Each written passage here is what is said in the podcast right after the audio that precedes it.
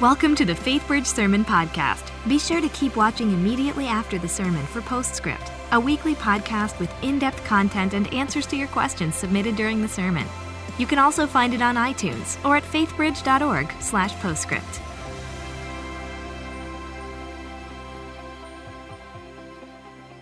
All right. Well, howdy. It's good to see you guys. Um, awesome to be here with you. If you have a Bible, we are in Acts chapter 8. And um, I'm not going to read it all to you now, but if you want to have it in front of you as we move through the text, you'll kind of get a sense of where we're going. Acts chapter 8. If you don't own a Bible, there's some people walking around with some that would love to hand you one if you'd like one, uh, or if you just want to use it today, however you want to do it. But uh, Acts chapter 8 is where we'll be. So grab one of those. Uh, let me pray for us, and then we'll jump in together. Lord, I just want to, I know Ken just prayed, but I just want to say thank you for Ken and thank you for this church and uh, all the good it's done in the lives of, of so many people I know personally and care about.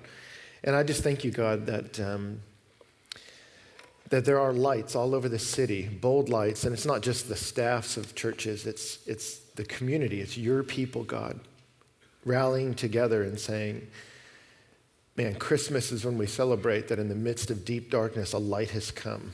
Jesus Christ, the Son of God, to be with us and give us life. And then now that we know him, we get to be the city on a hill. We get to be the lights of Jesus into a dark city. So I pray, Father, that the light of Faith Bridge would shine brighter and brighter in the days to come, that the world would see the beauty of Jesus radiated through the lives of this community. And so, to that end, God used today to help us not get a motivational speech, but help us see you, God, and see ourselves. And I do pray that December would look different for us as a result of these few minutes. And I want to invite you guys, uh, if you're willing, to just to, to pray and you ask Him. Say, God, please teach me today.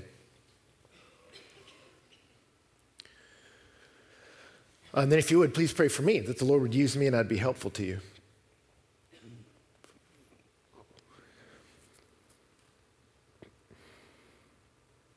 Well, Lord, we love you. Thank you for this moment. Uh, we pray that in Jesus' name. Amen. Well, when Pearl Harbor was attacked on December 7th of 1941, a scrawny shipyard worker named Desmond Doss was among the many young men in America who took it personal and wanted to do something about it. But his only problem was he was a Seventh day Adventist and he had sworn to never take a human life. So he enlisted as a medic and he vowed to never take up a weapon whatsoever, not even a combat knife. And yet, as his battalion entered the Pacific Theater, they were charged with a nearly impossible task of scaling a 400 foot cliff wall on the island of Okinawa and to take the summit from embedded Japanese troops. And so these men did it. They scaled a 400 foot cliff, and when they arrived at the top, they met stiff resistance, a firefight that ensued for days and then after about five days, they received heavy shelling from mortar fire, artillery fire, machine gun fire, and then a final major assault from Japanese forces that wounded over 75 US troops and then drove the rest off the summit all the way back down the cliff. So that by the end of that day, the only soldiers left on top of that mountain were the wounded US soldiers, Japanese forces, and little Desmond Doss.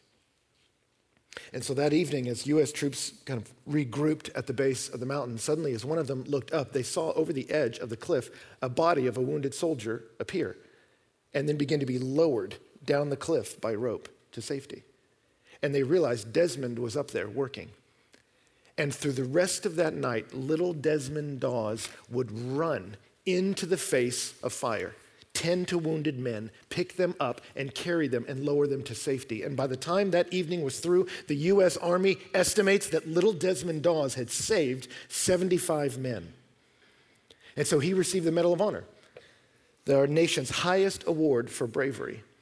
And when they awarded Desmond Doss with that, they asked him, What was going through your mind as over and over again you charged into enemy fire, risking your life to pull these men to safety and lower them? What was going through your mind as you kept doing that all night long? And little Desmond said, What was going through my mind was I just kept asking the Lord, I would say, Please, Lord, let me save one more. Please, Lord, let me save one more. Now you go, Why am I telling you that story? For this reason We love those kind of stories, right? We make movies about those kind of stories, right? We'll go see those. We'll give Academy Awards to those kind of stories. Why? Because there's something about that that grips us. A little ordinary, everyday guy being put in extraordinary circumstances and doing extraordinary things. We love those stories. We tell each other those stories. Why? Because they inspire our story. That maybe God will use our little ordinary life to do something extraordinary. It gives us hope, right? And you go, well, why are we talking about this now? Because in Acts chapter 1, verse 8, Jesus Christ, the Son of God, who died and rose from the dead while he was ascending into heaven, told his followers, You will receive power when the Holy Spirit comes upon you, and you will be my witnesses in Jerusalem and Judea and Samaria and to the ends of the earth. And then in Acts 1 through 7, you see as the people of Jesus begin to speak the good news of Jesus, you see a mighty movement break out in the city of Jerusalem. And you see it begin to influence the Jewish community in the surrounding region. And yet in Acts chapter 8, when we enter into the chapter we're in this morning, we're going to watch the good news of Jesus jump the ethnic banks of the Jewish community and spread out to Samaria in the north and to the ends of the earth to the south. God's message will cover the earth, and God will accomplish this great work through one man, a guy named Phil. And you say, Who is Phil? Like, I know Jesus. I've heard of Peter, James, John. There's an Apostle Paul in there somewhere. Who the heck is Phil? Well, come on, man. You know Phil. Phil was in charge of bread distribution to the widows in Acts chapter 6. Actually, he wasn't technically in charge of it. Stephen was in charge of it. But when Stephen got killed, Phil was going to take over, but then he had to run because of persecution. So Phil didn't actually get to lead the bread distribution. He was the number two guy on the bread distribution team. And yet, when persecution breaks out, what we're about to see in this passage is that the last 50% of the Great Commission, when Jesus said, The news about my kingdom will go from Jerusalem, Judea, Samaria to the ends of the earth, those last two are about to get inaugurated by Phil. God's going to kickstart Acts 1 8 through the assistant to the manager of bread distribution. The bread truck guy is about to change the world. And he's a model to us about how God wants to use everyday people to do extraordinary things to get the message of Jesus out. Now, some of you may say this and go, Ben, um, hello, it's Christmas. Why are you talking about Phil? Shouldn't we be talking about Jesus? Like, why are you doing this? Well, as I was preparing for this, I just kept reading through all the Christmas accounts of all the angels. Angelos means messenger, all the messengers that were being sent. And we love these stories. A messenger comes to Mary and gives her good news. A messenger comes to Joseph and warns him. A messenger comes to the shepherds and tells them, There's your king. We love these stories about the glory of God bursting forth through Christmas. Send a star to tell kings that your king is here. Send the angels to tell the shepherds they're welcome too. And yet, after Jesus' life, the sent ones are not primarily angels, they're us. Jesus said, As God sent me, so I'm sending you. So he sent angels to kickstart this thing, but getting the message of Jesus out is a task given to us. And there's no better time to engage in that role than right now when the world tends to focus on the life of our King. And yet, the funniest thing is we celebrate when other people are doing it. Let the heavens tell of the glory of God. Yes. Let the angels proclaim his birth. Yes. Now you take Jesus' name to the world. No, I don't think so. No, Ben, they will make fun of me at my office. I will not do that. I don't want to do that. And so when we talk about a message like this, God wants to take ordinary people to do extraordinary things, to talk about the glory of Jesus to the world. For many of us, we go, Ben, no, thank you. That scares me. And let me just tell you something. As an introvert, I get that. I get it. Like for me, when I waited tables in college, uh, I used to have to pray uh, just to be calm and to have courage to step out and take the order of people at their tables. And you'd say, Ben, that doesn't make any sense. That's the job of a waiter. Like everyone's expecting you to initiate that conversation. And I would say, I know. But it freaked me out anyway. So you can imagine how stressed I was when I was for years worked with a ministry that would do street evangelism. They would just walk up to people's front doors and be like, Hey, you know where you're going when you die? It was stressful for me. So I get it. A message like this scares me too. And yet it doesn't change these realities. One, all of us long deep in our hearts to make a difference. Number two, the message of Jesus is the most important of all messages on the planet. And number three, God has ordained that now after Christ has come, that the message of his kingdom, this extraordinary work, is going to happen not through the angels, but through everyday people. God wants to use us as the messengers of Christmas. So we got to get our heads around how exactly we're going to do that. And yet, before we talk about the practice of how Phil did it, because we're going to see Phil lead a revival, we need to talk about perspective. Because here's the thing I could spend the next couple minutes giving you technique and how to tell people about Jesus, but if you don't want to do it, you're not going to do it. So, why give you technique if you're not gonna? So, we got to get the perspective before we get the practice. Now, let me say this briefly too. Some of you may be sitting here and go, if this message is about proclaiming Jesus to the world, Ben, I don't even know if I buy this whole thing. Like, my neighbor talked me into coming. My family kind of tricked me to be here. Like, I'm not, I'm not that bought in. Well, let me just tell you something. If you're not into spreading the message of Jesus, you just came with someone, well, just listen, just hang with us, because I promise you, what I'm going to give you in the next few minutes is the reason why your neighbor kept haranguing you to come to church. All right? So this is just some insight for you. That's what this is, right? And yet we look at Phil's life, and Phil's going to have this great ministry to Samaria, but before the ministry starts, we get his perspective in verse 4 of Acts chapter 8. He's part of a mass of people that launch out from Jerusalem. And in Acts chapter 4, it says, Now those who were scattered went about preaching the word. And you go, Who are those who were scattered? Why were they scattered? Well, Jesus ended his ministry in Jerusalem, rode in, was murdered in Jerusalem, rose from the dead, ascended to heaven, and really all of Jesus' followers were in Jerusalem. And so a movement broke out in Jerusalem. Peter began to preach about Jesus. Thousands came to believe in Jesus. And as that movement began to grow in Jerusalem, the leadership of that city became nervous and they told him, Stop talking about Jesus. And they didn't. And they warned Peter, No more speaking of this Jesus. You're upsetting people. Peter kept doing it. They began to beat followers of Jesus' movement. And then Stephen stood up and preached about their resistance to the Holy Spirit as God is doing something new in the world. And they killed Stephen for it. And as they saw Stephen peacefully accept his death for the glory of his king, they realized the only way to stop this movement is through extermination.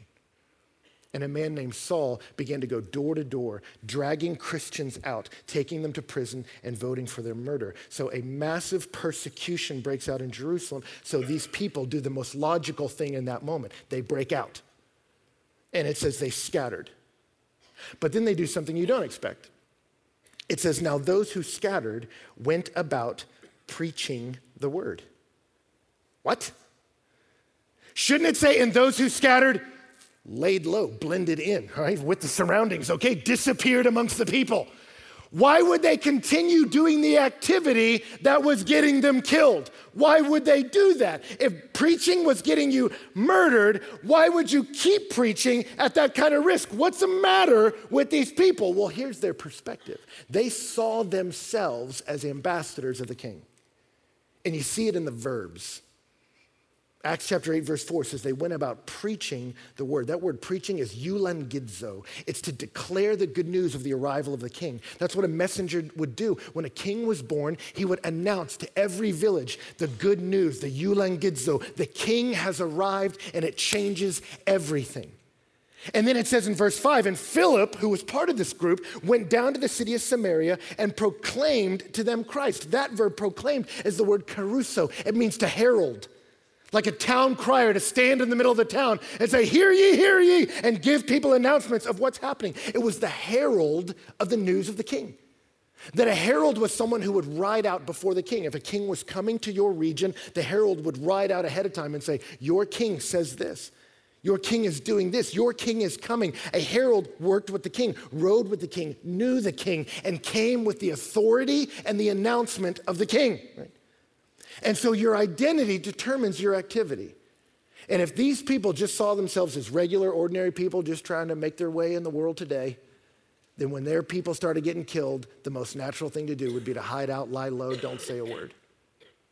But if you see yourself as I am an ambassador of the king, then it makes zero sense to hide out, lie low, and not speak of him. If my identity is to announce his name, then wherever I go, I'm his, and wherever I go, I speak. Hiding out's not in our job description. And you saw that with these people. When they scattered, they proclaimed the word. Why would they do that? What was their perspective? Well, there's a confidence when you know you work for the king. There's a confidence when you know I work for the king and I'm under his authority and my king runs this place. There's a confidence that comes from that. That all circumstances are ruled by my guy. You see it in Romans where it tells us we know that God works all things for the good of those he loves, for those called according to his purposes. That we say, I know God works everything in the universe according to my good when I'm called according to his purposes. And these people knew that. Because it's interesting, when God, Jesus spoke to his people, he said, You will be my witnesses in Jerusalem, Judea, and to the ends of the earth. And it says, when they scattered, they left Jerusalem, went through Ju- Judea, and they scattered to Samaria and the ends of the earth. They saw that persecution, the worst thing in their life, was accomplishing the purposes God had ordained in Acts chapter 1. So they saw God even redeems the hard things in my life for his message that I have a call from my king that will be accomplished even in pain. Pain propels his message. That my king rules all things. And we see this in the world. When governments tried to squash Christianity in China and Iran, what happened? The church has never been larger in both of those places. That God uses even persecution to propel his message. And some of you know that. The most deep conversations about God, eternity, what we're here for, have happened around a hospital bed for you. Some of you, it's when God's afflicted you that it's freed you up from the trivial and had you begin to have conversations about what really matters. And here these people have a perspective. I have a confidence. My king runs this place, so I'm going to be about his work because he works all things according to the good of his people who are called according to his purpose. And that's who I am.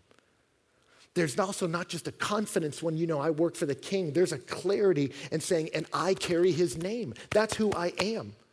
So when I walk into a room, I don't have to wonder why I'm there. I already know why I'm there. I talk to young people who say that all the time. I don't know why I'm living in this city. I don't know why I'm working at this job. Well, if you're in Christ, you know why. You may not know some of the mechanics, but you know if I am His, I am His ambassador. And so I walk into this room to carry His name. That's who I am. That's why Philip didn't walk into Samaria and go, What am I doing in Samaria? I don't know any Samaritans. It's so weird. He walked in and said, What am I doing in Samaria? Oh, yeah, I'm an ambassador. Hey, guys. And he started telling them about Christ. Why? Because that's who He is. And there's such a wonderful clarity that comes to life when you realize I belong to the King. It's interesting for me. I remember when I was in college and this really landed on me, I would um, go to the lunchroom for lunch every day in the uh, Memorial Student Center at Texas A&M, and I would do what every student did. The way that lunchroom is laid out, uh, there's really only like one main door in, and you would walk in, and for a moment you were kind of on display in front of everybody. And uh, so you knew everyone's looking at me. And then you would scan the room to find your friends and you would move to them as quickly as possible. So you knew when you're walking in, two things were about to happen. I'm going to be assessed by everyone. I'm going to go find my community. And so you wanted to look as good as possible when you walked through the door and you wanted to quickly find your tribe so you could hide out. So that was kind of the move. You would walk in and be like, and two and walk. All right? And then you would go and find your friends, right? That was the move. And so every day I would do it. Until one day, I remember I was on my way to the lunchroom and I was walking past the flag room where people sit and study, and there was a guy playing the piano. And I'm not really even into piano music. Like, I don't have a bunch of piano CDs or on my phone or anything. But whatever this guy was doing on that piano was unbelievable. And so, literally, I'm walking to lunch and I'm like, what is happening over here? And I just kind of walked in and was listening to him and instantly felt self conscious. Because I'm like, what am I just like sitting at his piano? Be like, you just play really pretty, sir. I'm like, this feels all wrong. So, uh, I was like, I'll just uh, read, I guess, next to him. And so I sat down. I was like, I don't even know what I'm doing here. And I realized I don't want to study. So let me just read my Bible. And they're in the middle of the day, I just stopped and had this like five minutes of just sitting with the Lord, reading His Word, praying, listening to this beautiful music, thinking about God, praying to God. And then I was like, okay, that, that feels about right. Put my Bible away, stood up, walked out, and I walked into the lunchroom. And when I turned that corner, it was like I had a new set of eyes. Suddenly I could see the room, and I'm like, there's my buddies sitting in the corner where they always sit and who I go hang out with every single day. But it was like suddenly when I scanned the room, I saw all these people who were sitting alone that I'd never even noticed before. And as I walked in the room, I wasn't thinking about what people think of me. I started thinking about those people and going, who knows them? How have I never saw them? Maybe God has something for me here in this lunchroom. And I remember I saw someone by themselves and did something I never do. Said, Hey, man, can I just sit with you, talk with you? What's going on? What's your story? And they were having a really tough time. And I got to touch eternity at lunch as I got to encourage them in the midst of a difficult situation. Why? Because I had a clarity of knowing when I walk into that lunchroom, it's not to carry my name, it's to carry his. And when I realize I'm an ambassador of this king, it gives me a confidence. My king runs this place and I'm his, and I'm a carrier of his name. There's a clarity to that. Whatever office building or school or whatever social situation you walk into, you go, I walk in as a carrier of his name. That's why I'm here. And then there's a compassion in these people because they know this message is being carried to people who need it. So in verse 5, it says, Philip went down to the city of Samaria and proclaimed to them Christ. And that sounds like such a normal sentence until you understand what this meant socially. That for the Samaritans, they were people who were hated by the Jews. And the animosity between Jews and Samaritans lived for about a thousand years. That when the Jewish people, in large part, were carried off into exile, the Samaritans stayed intermingled, man, began to build an alternate temple, a different religious expression. And so when the Jews came back from exile, there was animosity between them. They saw them as traitors and half breeds. So much so that when you read about the life of Jesus, do you remember when he stopped by the well and saw the Samaritan woman and said, Hey, can I get a drink of water? Do you remember her response? She never tells him yes or no. Read the story again. You never actually know if she gives him a drink of water. You don't know if he had to circle back later and was like, Hey, seriously, I'm actually very thirsty. Can I have a drink of water? She doesn't even answer that question. Why? Because the implications of him talking to her were so loud that when Jesus said, Can I have a drink of water? her response was, What are you doing talking to me? Your people don't talk to my people. Your people don't initiate with people like me. What are you doing? And he blew her doors off just by the fact that he would engage with her. And yet he saw her as someone in need of the grace of God. And so he's coming for you. And Philip is just like his king. He arrives in Samaria and he doesn't see, well, they would have voted for a different political party. They would have come from a little different background. I don't get those people. They don't live in my neighborhood. He saw people who had a need and it stirred his heart with compassion, just like his kings. I have confidence in knowing I work for the king. Man, I have a clarity on who I am. I'm a carrier of his name. And then I have compassion for these people. I see them as worthy recipients of the message. Do you see your world that way? I did not always. I think I've told this story in here before, but I remember for me when this dawned on me was in high school. That for me in high school, there was a guy that um, was uh, a massive mountain of a man. And I just remember uh, he was so angry and he would wear like all black with like studs and spikes on him, you know? And uh, he was the only guy I had ever seen um, actually pick up someone and throw them in a trash can before. Like, you know, you see those in like movies about high school in the 80s or something, but this guy would just walk through the school with just this angry clip. And I remember there was this freshman kid in his way, and he literally just went, we were like, oh my God, that was so violent. Like, why would you do that, right? He's just an angry dude. So I did what everybody did with him avoided him and, you know, like made fun of him just in secret. Just like, what a weirdo. You know, like that kind of thing. And then I remember once there was a Christian concert that came in town, and so I did what all my Christian friends did. We told our Christian friends about a Christian concert. We'd go hear some Christian music and just have a good old Christian time, right? And we did. And so I was shocked when I walked in and opened the door, and there is Brett, the big angry dude. And I'm like, uh, man, are you lost? You know, is there like a Slayer concert nearby? Like, what, what's, what's happening right now?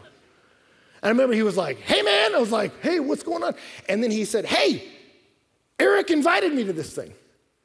He said, I didn't even know stuff like this existed. He said, we've been sitting over in a corner and he's been telling me all about Jesus and, and, and the love of God and what that's like. And, and I remember he looked at me and he said, I'm just so glad I'm here. And it broke my heart because I realized I didn't even see him as worthy of this message I knew. And yet, you see in the people who knew Jesus a clarity. I have a king, a confidence. I have a clarity, and I am his, and these people need this message, so I am moving toward them. Do you see your world that way? Or do we just get too busy with our little stuff? Or do you see the people in your office or at your school as worthy of the message, worthy of the good news that you found? Philip goes to Samaria and he carries the name and he begins to preach. And it says the crowd, with one accord, paid attention to what was being said by Philip when they heard him, when they saw what he did. For unclean spirits were crying out in a loud voice, coming out of people. The lame were being healed. There was much joy in that city. Philip's actions and Philip's words brought joy to the city. And that's my hope for us. We sing it, joy to the world. That can come through us, the messengers of the king. And so Philip leads a revival in Samaria. He changes the culture because he saw himself as a carrier of the name. And so we hear this, and some of you go, Well, Ben, that's awesome perspective. That's how we're supposed to see it. I walk into work tomorrow as a carrier of the name of Jesus. But, Ben, how am I supposed to do that? Some of you, it's the mechanics that scare you. You go, I want to talk about Jesus, but how do you do it in a way that's not weird? I'm supposed to walk in my office with my Bible and be like, hey, Bob, how's it going? Repent, right? And hit him with it. Like, is that what I do now? Well, no.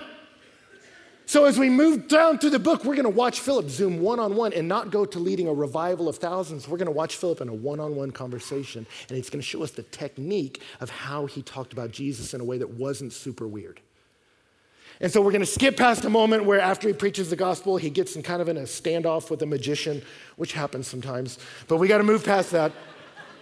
Because in verse 26, it says, Now an angel of the Lord said to Philip, Rise and go toward the south to the road that goes down from Jerusalem to Gaza. This is a desert place. And I love that the passage tells us that. Philip has the boldness to share Jesus, and he leads a revival of thousands in the city. And then God comes to him and says, Hey, go down to the road between Jerusalem and Gaza. That's south. Samaria is north of Jerusalem. God tells him to go south, go through the city, go out, and go to a road that's a desert place, literally the middle of nowhere. So God tells him, leave the familiarity, leave the success, leave everyone knowing you. There's Philip. Oh my gosh, that's him. Leave all that and go to the desert road? And Philip, this is what's so amazing in verse 27, it says, and he rose and he went. What's your first practical point to being a carrier of the name? Are you even willing to be used by God?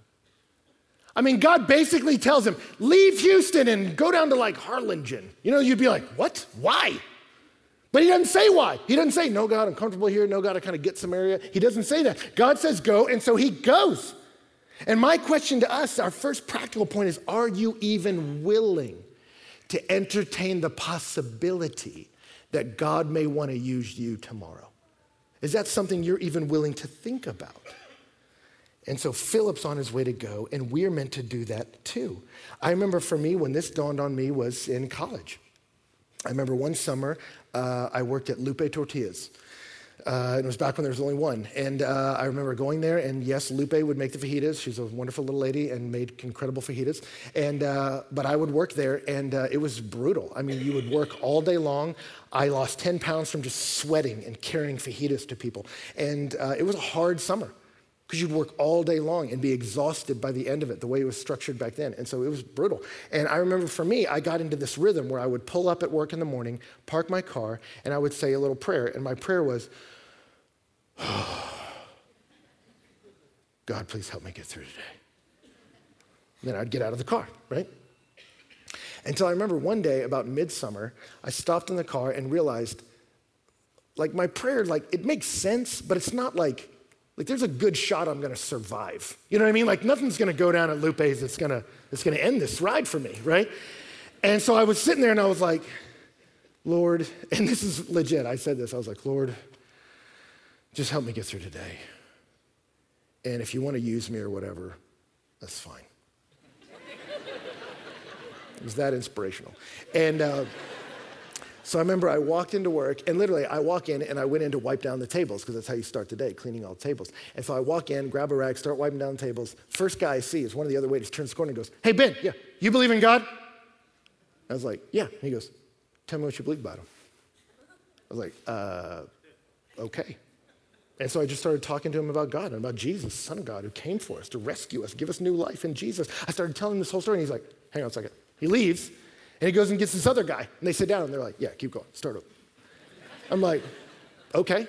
And so I started telling about it. I'm like, why are we doing this? And it turns out the two of them had watched like a, a show on TV about the fact about aliens creating the world, and it freaked them out.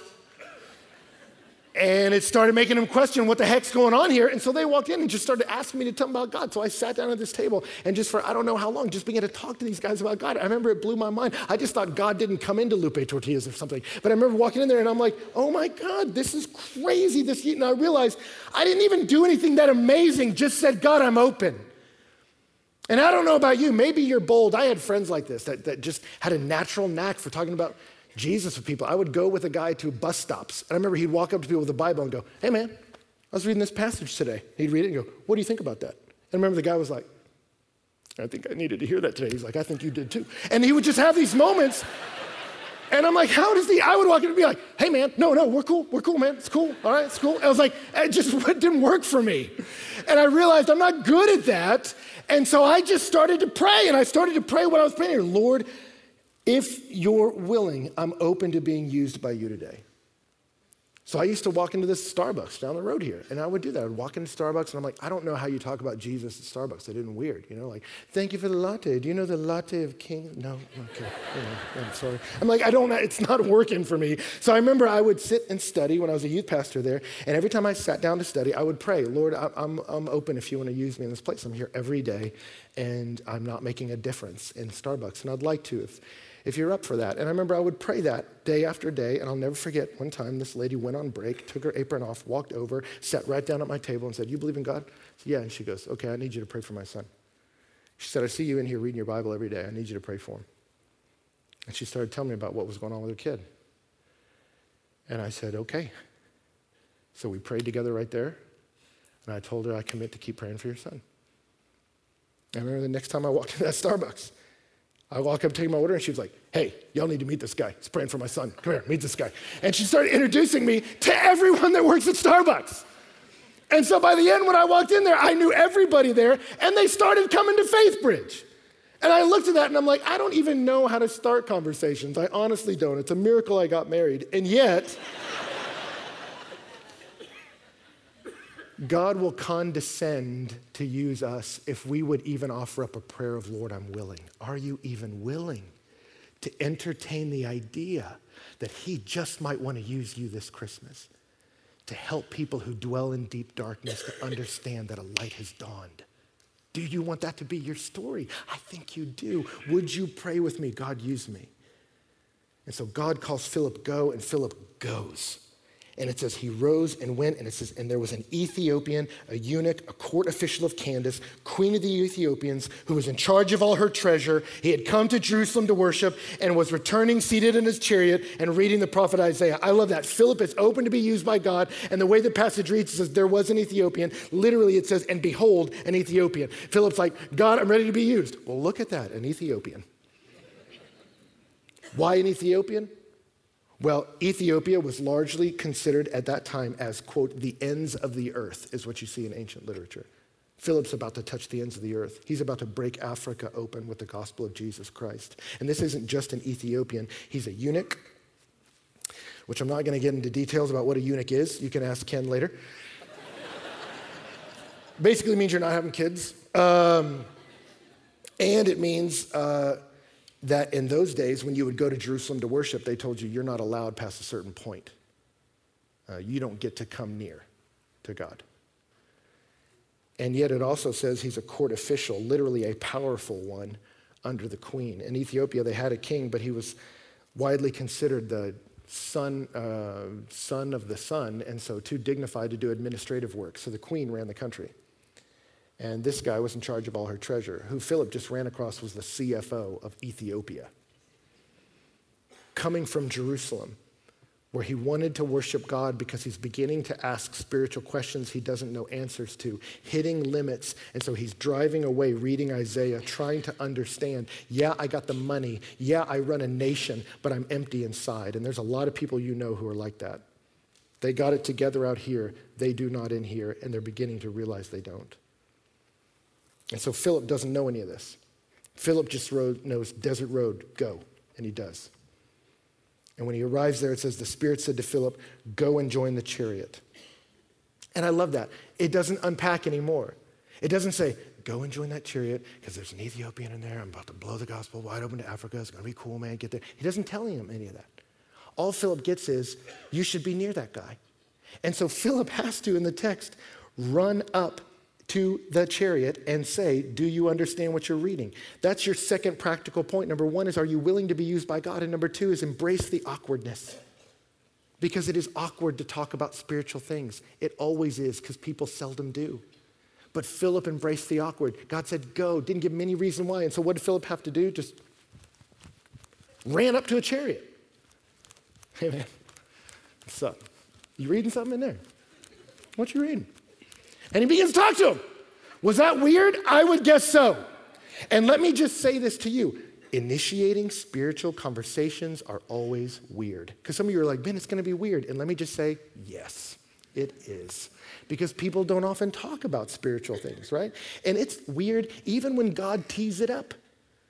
I remember for me, when I first became a pastor, I was sitting on a plane one time and I sat by a woman and she started talking. She's like, Hey, what do you do? I was like, oh, I'm a pastor. What are you doing? She was like, Well, actually, I'm on this plane because I'm on my way to go bury my father. He just died and I'm kind of torn up about it and it's sort of uh, really difficult. And I'm like, Oh, so sorry for your loss. Right? Put my earphones in, got to do what I always do, get into my little introvert bubble on the plane. And it was maybe 20 minutes in that I'm like, Her dad just died. She's emotionally distraught about it and God puts her next to a pastor on the plane. Ben, do you think you should pray for her? And I thought, nah, that'll be weird. and I was like, or it'll be weirder if you don't. And so I just did it. Was like, oh, good. I'm like, excuse me, miss. And just said, like, I'm a pastor. Can I pray for you? And, and it actually was super meaningful for her. And I was so glad I did it, but it's hard. And yet, I'm not the only one. It's not just pastors. Ephesians 2 says God has good works He's prepared for all of us, that we would walk into them. So, my full prayer that I pray, just so you can know it, is God, would you create opportunities for me to talk about you? And then would you give me the courage to take them? That's my prayer to God. And I challenge you to do that. God, will you create the opportunities? Because I can't. And would you give me the courage to enter into them? So, not that long ago, found out my grandfather was sick in the hospital in his 90s, and hospital plus 90s usually equals the end. So, they were like, hey, your grandpa's in the hospital, it's not looking good. And as I was praying for him, I just felt like, Ben, you should go and talk to him about making peace with God. You should tell him about Jesus. And initially, I was like, no, no, I'm not going to do that. He doesn't like to talk about spiritual things. He shoots those conversations down all the time. I'm not sure if he likes me all that much. when we show up at the hospital, there's to be a bunch of people there talking about everything else in the universe. There's not to be a moment that'll make any sense. I don't want to do it. But I just kept thinking about what do you want to be true when he's gone? And what I want to be true is that I told him about life.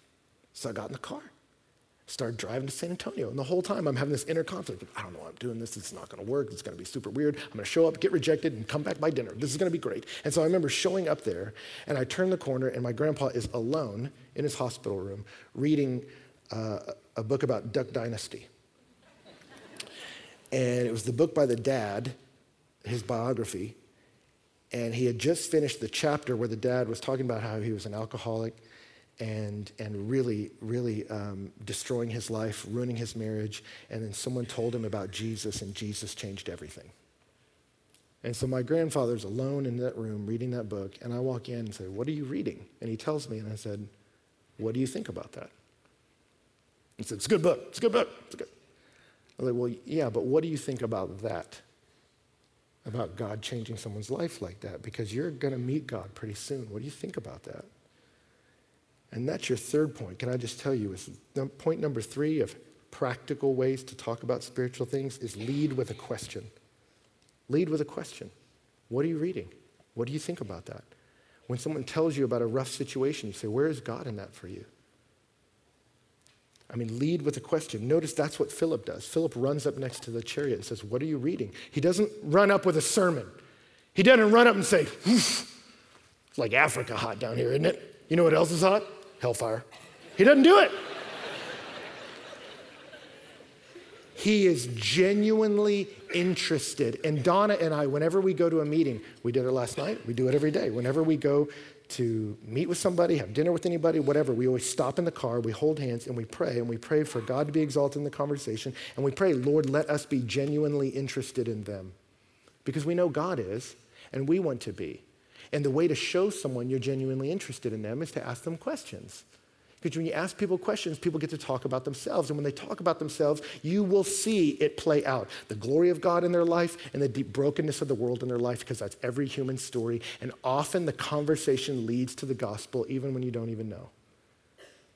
And so I remember for me, when I first became a youth pastor here, I was right out of college, came here as a youth pastor, and I got into these moments where for me, my way to communicate was sarcasm walk into a conversation, listen to how people talk, try to find a way to say something funny, and if it's at the expense of somebody else, whatever, as long as it makes you look good. That was, that was the currency of college, was sarcasm, right? And then I showed up here, and junior high kids is like fish in a barrel, man. This is too easy. They're saying the goofiest stuff, and so I'm just making fun of kids left and right. I'm like, you guys are ridiculous, right?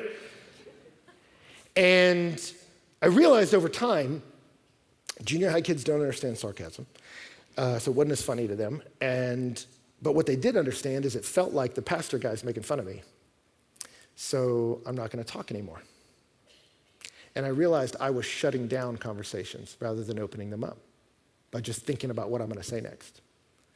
And God broke my heart about that. And I realized when I walk into conversations, when I walk into the church, I'm going to be looking for ways to ask questions, to move deeper, to be genuinely interested in people, because I believe when that happens, the gospel will open up. And I remember when God really laid that on my heart. The first time I walked into the church, I walked up to a kid that was sitting alone, because that's what I would do. And I remember walking up to him and I asked him, What are you into? Because that was always my lead question, like, Hey, man, what are you into? What do you do? And I remember asking him, What are you into? And he was like, Well, I love the oboe. I was like, Okay. And for me, it was like so many jokes rising, just, ooh, they're all fighting to get out. It's like, no, stay inside, right? And I just pressed further with a question. I was like, how does that happen? Like, how do you get into the oboe? Because, like, no one in my family is musical. So I don't even know. Were you just driving along in life and was like, oboe, pull over? All right, I mean, like, how does that happen? And he said, well, my dad was musical. I was like, oh, that's cool, man. Did your dad teach you how to play? And he said, no, my dad's gone. And instantly, we're into his pain. And we got to have a deep conversation about where he is in life. And I remember in that moment just being so glad that I, I could find within me interest about the oboe. Because why? Because it became interest about this person. And all of a sudden, we're touching eternity in our conversation. And so, as a carrier of a name, the ambassador of the king to people who we can have compassion for, worthy of the message, when we come in being willing to be used by God, being courageous enough to let God use us, and you lead with a question and being genuinely interested with someone, look what happens to Philip. He asks the uh, Ethiopian, Do you understand what he's reading? And he says, How can I? He's trying to investigate spiritual things, and he doesn't get it. And so he's reading the Old Testament about like a sheep led to a slaughter. There was a man who was silent, he didn't open his mouth, but his life was taken away. And the Ethiopian says, Who is this talking about? And it says, Philip opened his mouth and beginning with that scripture, told him the good news about Jesus. And that's my prayer this morning as we enter into Christmas time, that we would be willing to be used by God, praying to be used by God have eyes to see how we could be used by God. And then when the Lord opens up conversational doors, we do what Philip did speak about God. That there's a world out there that's searching for answers in all manner of vacant things, and we know Him. And might we be carriers of his name into our offices, into our place of work, into our schools, of inviting people, of saying, why don't you come hang out with my friends? Why don't you come to dinner with a group of us? Hey, why don't you just come to this service with me? I know you don't do that sort of thing. Come to this one. You'll be fine. You'll survive it, and then we'll go wherever you want. And we'll do that sort of thing and begin to move with people as you engage them with the gospel of Jesus Christ. Because let me tell you something when you begin to do that, that's when you'll feel most alive that she goes, Where this whole world is going is the announcing of this king, and I'm a carrier of his name. When you live a life on mission like that, I promise that's where life gets fun. And I want that for you. Let me pray for us. Lord, I want to thank you that the good news of Christmas is not Jesus is here, so we need to act better. The good news of Christmas is we are broken because of sin, We're a mess. None of us, none of us are who we should be. And yet, Jesus Christ came not to give us a lecture, but to give us life. That when we cling to Him, when we say, I need you to forgive me, to love me, to adopt me, He does. And so, Lord, if there's anybody here today who just thought religion was be a good person, I pray you would change that, even now, that they would say, that's not what it is. It's a relationship with God through what Jesus Christ has done, that He came for us, that we might live through Him. And if you got questions about that, man, please come to uh, the Welcome Center outside and talk with some of the pastors here. Talk to us about what God's doing in your heart. Let this Christmas be the time you embrace the Christ, the King. And God, for those of us who know you, I think there's fear, maybe in some of us even now, of going, I do want to talk about Jesus, but that scares me to death. And I just want to challenge you, even now, to pray and say, Lord, let me be willing to be used by you. Lord, will you create opportunities and give me the courage to step into them? Lord, I pray the great gift we give our friends and others is a chance to hear about the King we love so dearly. Be glorified, our King, in this, your birthday. We pray that in Jesus' name. Amen. Welcome to Postscript. Here we hope to answer your questions and help you dig deeper into the messages and sermons at FaithBridge by talking with the teacher of the day.